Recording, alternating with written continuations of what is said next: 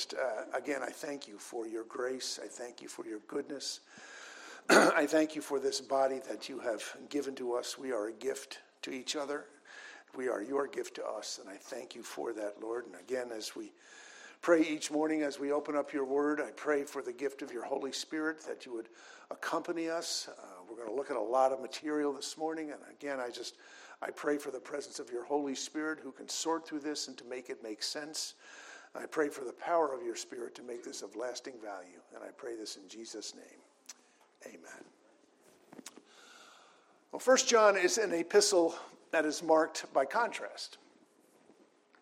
It is filled with good news and it's also followed by bad news. It's filled with light followed by darkness, encouragement about good doctrine, and warnings about bad doctrine. we spent some time last week looking at some of the best news ever, and it was John writing about the future that the children of God have has. and we saw three wonderful things that are waiting in store for us as believers. Number one, Jesus will be revealed. Number two, we will see him as he is. And number three, we will be like him. This, folks, is stunningly good news. But as John so often does, he contrasts this good news with a series of warnings. John is absolutely determined, since his time and place is surrounded by false teachers and false belief, he's determined that his people get their understanding right of just what it means to be a child of God. So, so right after the good news of what awaits the children of God, we find a series of warnings against, again, presented as contrasts that we're just going to kind of work through this morning. This is 1 John 3, verses 4 through 10. John says, Everyone who makes a practice of sinning also practices lawlessness. Sin is lawlessness. You know that he appeared in order to take away sins, and in him there is no sin. No one who abides in him keeps on sinning. No one who keeps on sinning has either seen him or known him. Little children, let no one deceive you. Whoever practices righteousness is righteous as he is righteous. Whoever makes a practice of sinning is of the devil, for the devil has been sinning from the beginning. The reason the Son of God appeared was to destroy the works of the devil. No one born of God makes a practice of sinning, for God's seed abides in him, and he cannot keep on sinning because he has been born of God. By this is it, it is evident who are the children of God and who are the children of the devil. Whoever does not practice righteousness is not of God, nor is the one who does not love his brother. Did you get all that? All squared away? I'm not, like I said, John sometimes gets very complicated, and he's all about contrasts. And you'll notice John's not very big on nuance. Uh, he's much more interested in making it clear what the relationship of a born again believer is to the idea of sin. And we come upon the word sin or sinning 10 times in this one paragraph. Three times he refers to the practice of sinning. In verse 4, he says, Everyone who makes a practice of sinning also practices lawlessness. In verse 8, he says, Whoever makes a practice of sinning is of the devil. In verse 9, he says, No one born of God makes a practice of sinning. And then, for good measure, John speaks to those who keep on sinning. In verse 6, he says, No one who abides in him keeps on sinning. No one who keeps on sinning has either seen him or known him. In verse 9, he says he cannot keep on sinning because he has been born of God. So, in each case, John is trying to hone in much more on the attitude of sin, much more so than the action. John speaks of the present, ongoing, continuous practice of sin as a mark, a genuine mark of an unbeliever. Because if we don't get this right, if we really don't understand the difference between being in the kingdom and simply kidding myself that I am, we will be lost. Now, President Biden recently caused quite a stir with his remarks about St. Patty's Day. And what he said illustrates the problem quite, well. IJR News recently ran this headline quote, Joe Biden receives backlash for joke during St. Patrick's Day gathering. Quote, President Joe Biden faced criticism after appearing to suggest that the Irish are stupid. While delivering remarks on St. Patrick's Day, Biden joked, Father, before I begin, bless me, Father, for I am about to sin. He added, Well, I just want you to know I may be Irish, but I'm not stupid. I married Dominic Giacoppa's daughter. So, what does our President St. Patrick's Day remarks have to do with our text in 1 John? Well, the president got in trouble for equating his Irish heritage with stupidity and claiming he wasn't stupid because, after all, he married an Italian. So, as an Irish person myself, I mean, that remark doesn't bother me in the slightest. It's the other statement, actually, the other joke that he mentioned there, that is really worth looking at. Now, anyone who was raised Catholic will recognize the statement that President Biden made. It's a play on the standard statement that's made when one goes to confession. I mean, we were always taught that you opened up your time in a confessional by saying, Bless me, Father, for I have sinned. It has been blank days, months, weeks, years since my last confession. Well, President Biden altered those words slightly by saying, Not bless me, Father, for I have sinned, but bless me, Father, for I am about to sin. His point being that he was going to seek forgiveness through the confessional first and then go about committing the sin that required it in the first place. President Biden was inadvertently making John's point for him. He's illustrating the difference between committing a sin and the practice of sinning. You see, one commits a sin by giving in momentarily to temptation. One practices sinning by planning for, excusing, or diminishing God's laws. And praying, Bless me, Father, for I am about to sin, is clearly planning to practice sin. And that's why John said, Everyone who makes a practice of sinning also practices lawlessness. Whoever makes a practice of sinning is of the devil, and no one born of God makes a practice of sinning.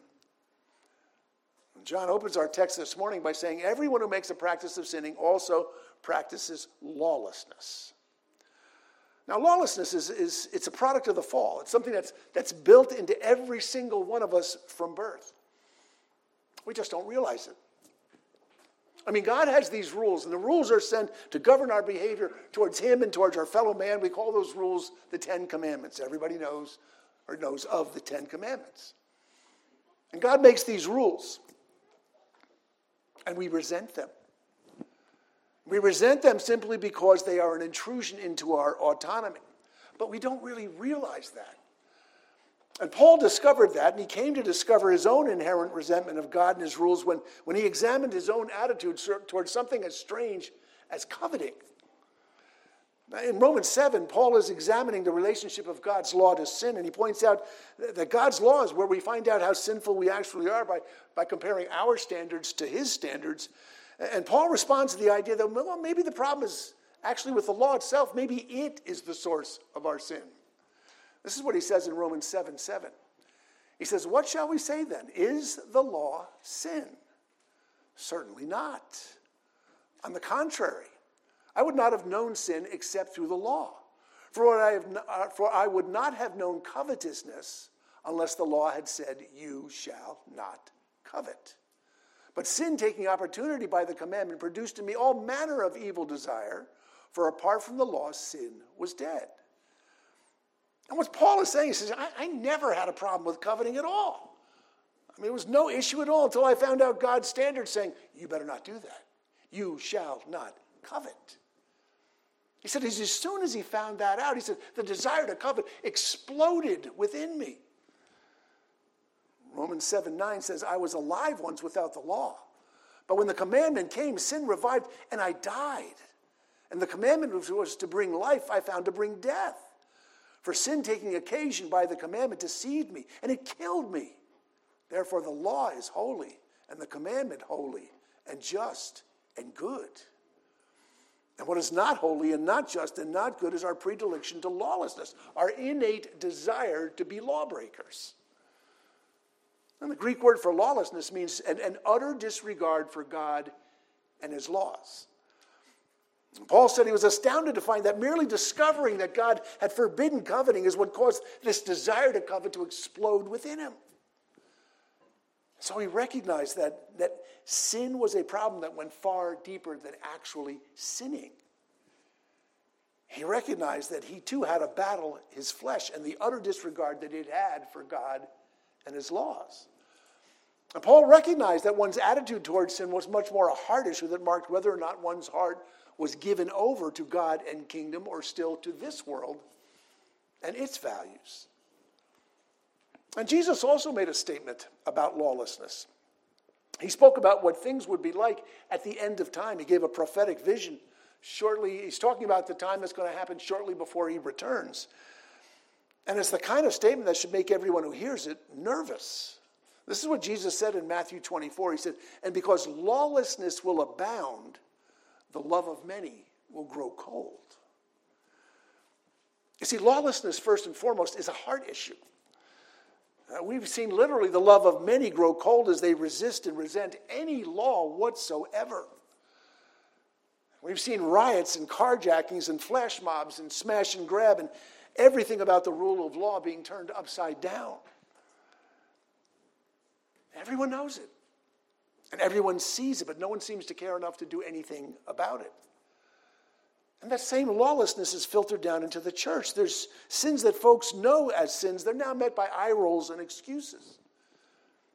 As folks choose to follow culture rather than scripture for the same reason. The love of many has grown cold.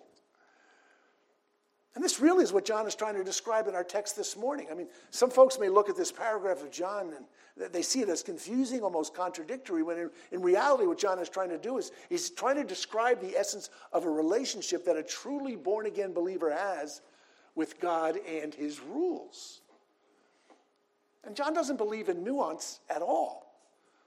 I mean, lawlessness, as Jesus points out and John illustrates, is a sign that the heart has grown cold.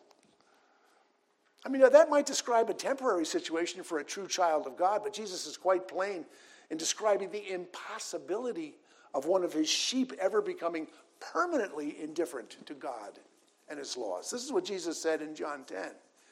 He said, My sheep hear my voice, and I know them, and they follow me.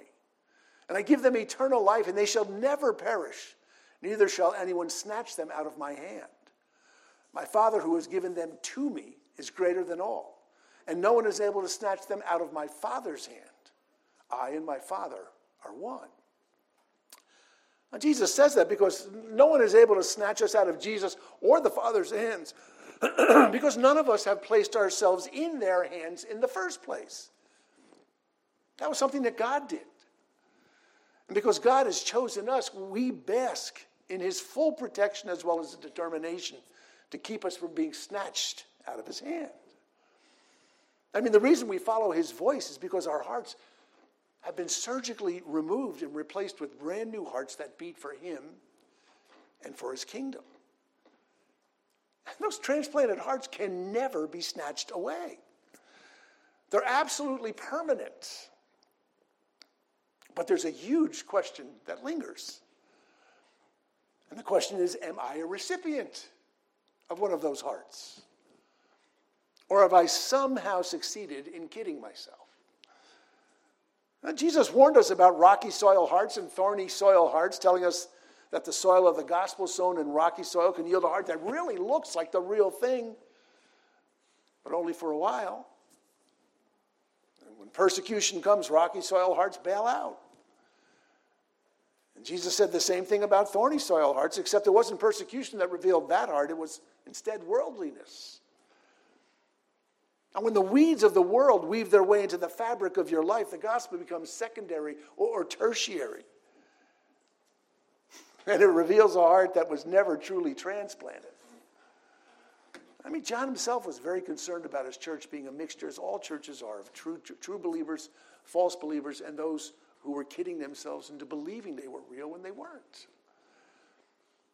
He said the mark of those who were never truly transplanted in heart was the fact that they didn't stick around. They didn't remain. As John put it in 1 John 2 19, he said, They went out from us, but they were not of us. For if they had been of us, they would have continued with us. But they went out, that it might become plain that they are all not of us. So, like I said, God's own people have transplanted hearts, hearts that, are, that, that beat with a desire to serve Him, honor Him, and bring Him glory. And what John is trying to put into words is the difference between someone having that genuine, God given, born again Spirit of Christ within them and someone who falsely believes he does when he doesn't. Because there's so little nuance in John's description, it's, it's kind of easy to get it wrong on both sides. I mean, you may think John is saying that there, there's no way you can even commit a sin because, on the one hand, John did say, after all, in verse 6, whoever abides in him does not sin. Or on the other hand, you might think that, that John is saying that a life of sin doesn't matter since your sin's already paid for. Because John also said in verse 9, whoever has been born of God does not sin, for his seed remains in him, and he cannot sin because he has been born of God. So, as you can probably guess, context here means everything. So, I just want to take some time to examine our, our text in the light of that thinking. I want to just read it once again, recognizing that there's an awful lot of stuff going on here. John says, Whoever commits sin also commits lawlessness, and sin is lawlessness. And you know that what that he was manifested to take away our sins, and in him there is no sin. Whoever abides in him does not sin. Whoever sins has neither seen him nor known him. Little children, let no one deceive you. He who practices righteousness is righteous, just as he is righteous. He who sins is of the devil, for the devil has sinned from the beginning. For this purpose, the Son of God was manifested that he might destroy the works of the devil. Whoever has been born of God does not sin, for his seed remains in him, and he cannot sin because he has been born of God. In this, the children of God and the children of the devil are manifest. Whoever does not practice righteousness is not of God, nor is he who does not love his brother. Well, what I want to do is break this down and kind of look at this verse by verse and just give you a comment on each verse before we tend to get lost in the weeds. Verse 4 starts out Whoever commits sin also commits lawlessness, and sin is lawlessness. And John is telling us that sin is lawlessness, and we know that lawlessness is utter disregard for God and His law. So, so what John is telling us is that, is that every time we sin, we are making a conscious choice for that sin over God. And in verse 5, he says, You know that he was manifested to take away our sins, and in him there is no sin. And he's saying Jesus appeared to take away our sins by being the only sinless sacrifice that could take that sin away by substituting his perfection for our imperfection. In verse 6, he says, Whoever abides in him does not sin. Whoever sins has neither seen him nor known him. And what John means there is, is, is to the extent that you're tracking with Jesus, you will not sin. I mean, this doesn't mean that you're never going to sin. I mean, John's already addressed that in a previous chapter, and he went so far as to say, if we say we have no sin, we deceive ourselves, and the truth is not in us. So he's not saying that. What he is saying is, is when you do fall into sin, it's because at the very moment that you're doing that, you're not tracking with Jesus. As John puts it, at that moment you haven't seen him or known him. In verse 7, he says, Little children, let no one deceive you. He who practices righteousness is righteous, just as he is righteous. Once again, I said John has very little use for nuance. He has very little use for a faith that, that remains on a theoretical level. If, if it doesn't translate to an actual practical way you live your life, then as far as John concerned, it probably doesn't exist. We always say the proof of the pudding is in the eating. Well, that means that orthodoxy must always be accompanied by orthopraxy. And orthodoxy simply means thinking the right way, thinking the, with your right mind, and orthopraxy means doing the right way. John's saying the two always have to go together. I mean, back in his day, the Gnostics and the heretics had a field day trying to separate those two. And we see that same behavior today. In verse 8, he says, He who sins is of the devil, for the devil has sinned from the beginning. For this purpose, the Son of God was manifested that he might destroy the works of the devil. Again, just as right thinking confirms right practice, so wrong thinking is confirmed by wrong doing. I mean, in the same way that tracking with Jesus prevents us from sinning, so tracking with the enemy puts you in league with him. I mean, sinning is literally doing the devil's work for him. John goes on to say that Jesus' purpose in coming to earth was to destroy that work by paying the debt of our sin at the cross so that we by faith could claim his righteousness as our own thus destroying any claim the devil might have on us. Verse 9, he says, Whoever has been born of God does not sin, for his seed remains in him, and he cannot sin because he has been born of God. And again, we have to understand the, the, the, Greek here. The, the Greek present continuous tense tells us that the phrase does not sin is more accurately translated does not continually sin. And, and the phrase he cannot sin is more accurately translated he cannot continually sin. I mean, John's not saying that becoming a believer in Christ makes you instantly, sinlessly perfect. And again, put into a context of this entire paragraph, he's talking about someone whose heart has been captured by the Father and the Son, who's a follower of Christ because his heart has been transplanted, and a new heart that seeks after God now reigns because he's now born of God. In verse 10, he says, In this the children of God and the children of the devil are manifest. Whoever does not practice righteousness is not of God, nor is he who does not love his brother. And once again, he's just saying the proof of the pudding is in the eating. And that proof is our behavior. Our behavior will manifest who we are.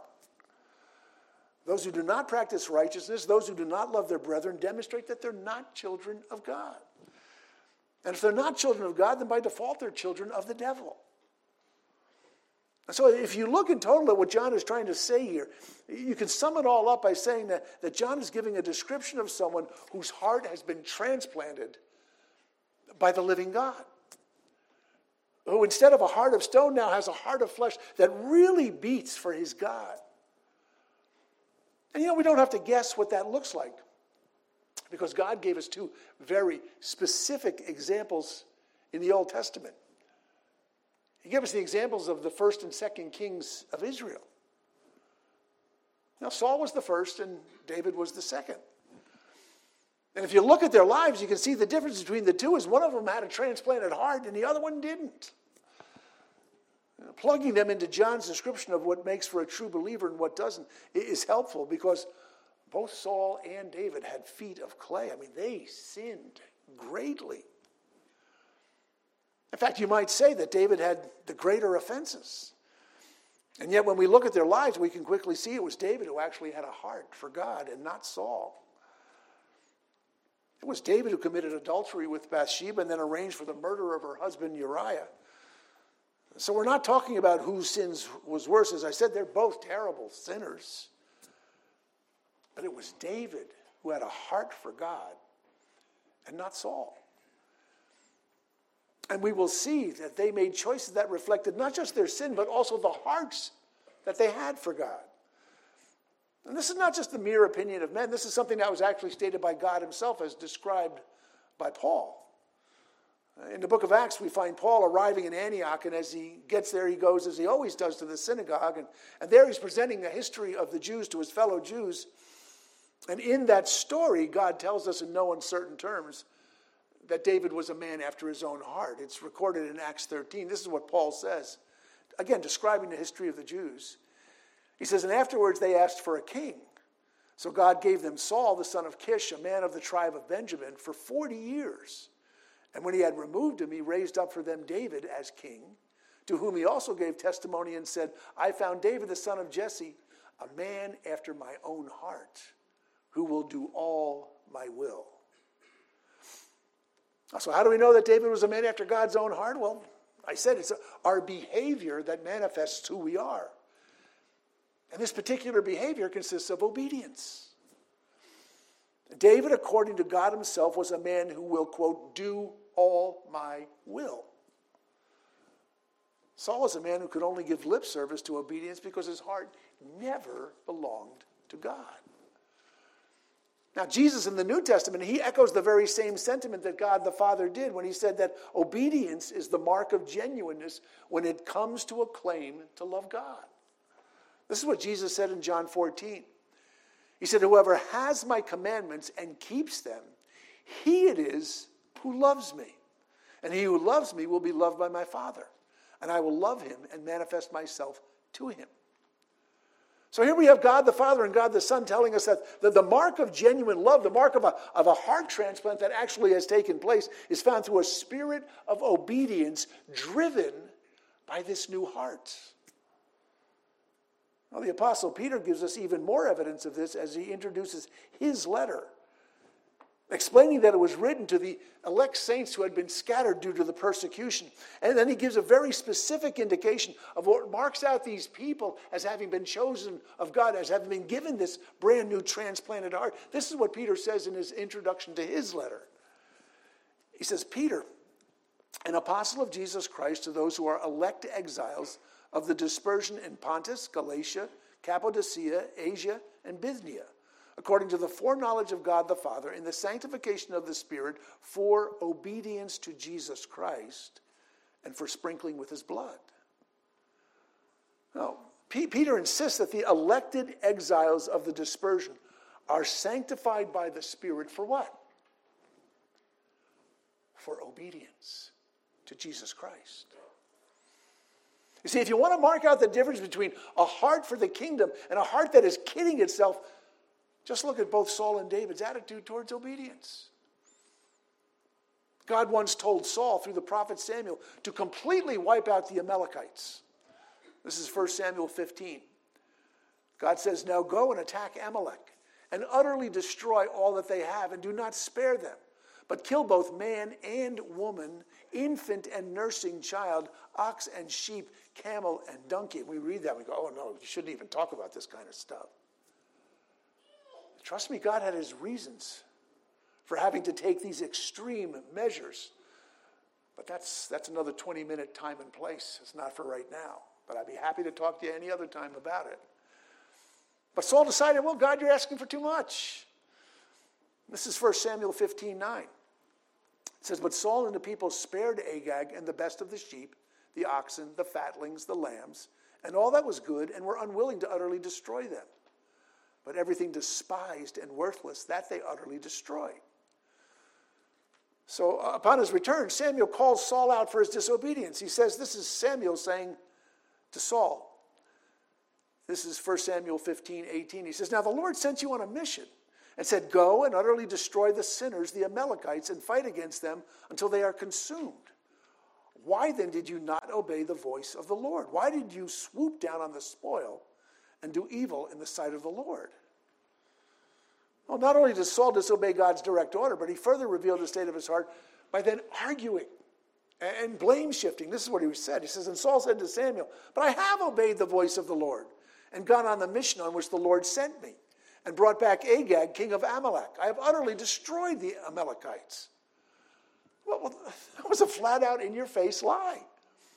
And then Saul follows that up by shifting the blame from himself to his people, denying that he was responsible. In verse 21, he says, But the people took of the plunder sheep and oxen, the best of the things which should have been utterly destroyed, to sacrifice to the Lord your God in Gilgal. Uh, the prophet Samuel tells Saul that, that he directly disobeyed God, and Saul's response is, No, I didn't. God told him to utterly destroy the Amalekites. And Saul says, Well, I brought back the king. And then the other people brought back all this other stuff. I mean, what part of utterly destroyed did Saul not understand? I mean, the big point that John, John is trying to make in our text this morning is, is not so much focused on the sin itself, but on the attitude behind the sin.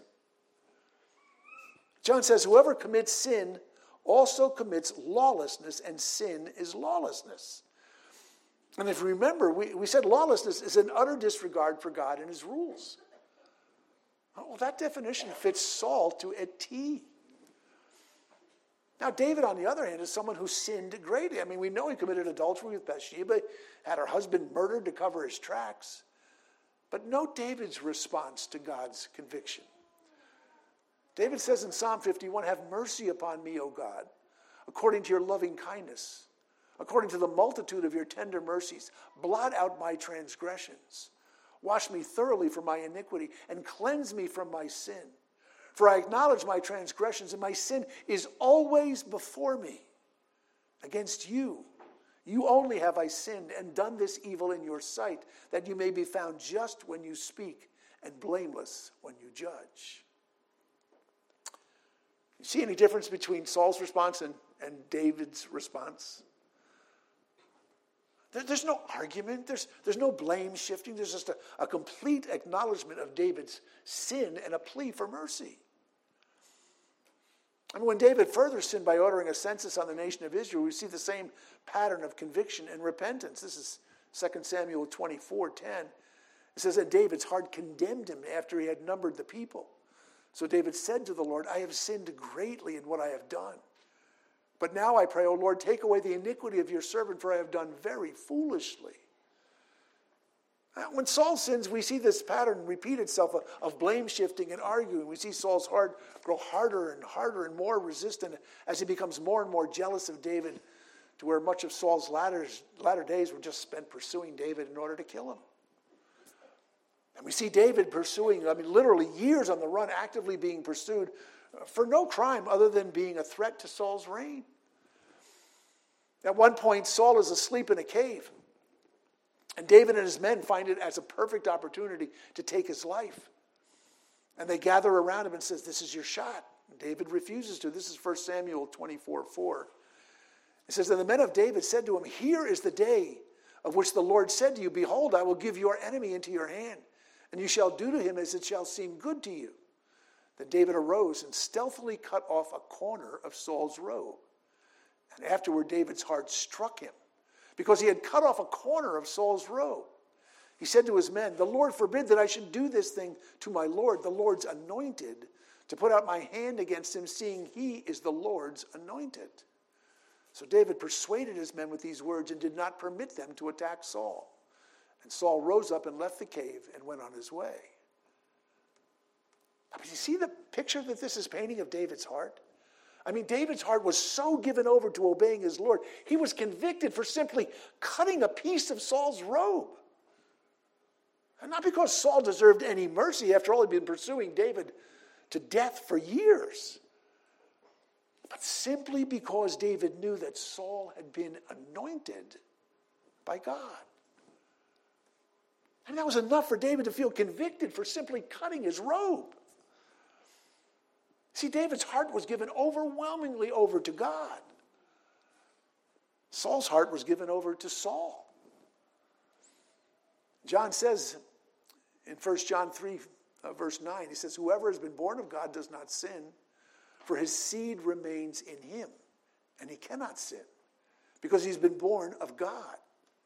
In this, the children of God and the children of the devil are manifest. Whoever does not practice righteousness is not of God nor is he who does not love his brother. We see that seed that John is referring to, that seed is the Holy Spirit of God. And all those who have had a heart transplant have also had an infusion of God's Holy Spirit. He now lives inside you. And the only reason why John can say that whoever has been born of God does not continually sin is because to do so sets up war internally. I mean, once you become a child of God, you have the Spirit of the living God inside you. And whenever you succumb to temptation, whenever you engage in sin, you set up a conflict between your spirit, that's your flesh, and the Spirit of God who is now living inside you. There's an internal war going on. I just had an amazing conversation a while back, just uh, with somebody who's whose daughter had been far, far away and had just left a, a solid marriage for a, a, sexual relationship with another woman. And, and this had gone on for years. And, and she had come back and she just said, she said something that was so key to understanding where she was at. She said, I was so miserable. And I know why. I mean, that more than anything speaks to the fact that she was a child of God. Because when you start doing this stuff, the Spirit inside you and, the God, and God's Holy Spirit are at war. That's why David was at war. That's why David had this contrite heart because he understood what was going on inside him. David was so tuned into the Spirit of God within him that even cutting Saul's robe convicted him. I mean, he said to his men, The Lord forbid that I should do this thing to my Lord, the Lord's anointed, to put up my hand against him, seeing he is the Lord's anointed. I mean, John goes on to say once again, in this the children of God and the children of the devil are manifest. In other words, they're made obvious. You get to see who is who. Whoever does not practice righteousness is not of God, nor is he who does not love his brother. And what John is pointing out that eventually, whoever you are, whose child you are, it's going to become manifest. If you're a child of God, that will become self evident. If you're a child of the devil, that will become self evident as well. I mean, Saul started out looking for all purposes like he was a man after God's own heart. And life and trials and circumstances revealed that that was not so. And David, in spite of his many sins and failings, gave ample evidence that the Spirit of Christ was still within and the evidence wasn't his exemplary behavior. He still messed up, he still sinned. His evidence was his reaction to being convicted of sin, his desire for full and complete repentance, and his understanding that his love for God was expressed through obedience. Those are the identifying characteristics of a new creature in Christ. And you see that amply in David. You don't see it at all in Saul. So you might say, okay, what does this have to do with me? Well, it's critically important to figure out whether you have the heart of Saul or the heart of David when it comes to your heart for God. I mean, Saul's passion was always pointed back to Saul. David's was always pointed back to God. I mean, Saul always counted the cost because pleasing God was never his goal. So God always came up short. David never counted the cost because his greatest passion and pleasure was pleasing his God. And that, folks, is the difference between someone who has a heart for God and someone who is actually kidding themselves. It's a difference between someone coming before God and saying, Bless me, Father, for I have sinned, or saying instead, Bless me, Father, for I'm about to sin. And John isn't laying out a list of to dos for Christians as hoops that you got to jump through in order to get to heaven. Instead, he's laying out what the heart attitude of born again believers consists of. And he's asking us, where does your heart fit in this? He opens up the paragraph by saying, Everyone who makes a practice of sinning also practices lawlessness. Sin is lawlessness.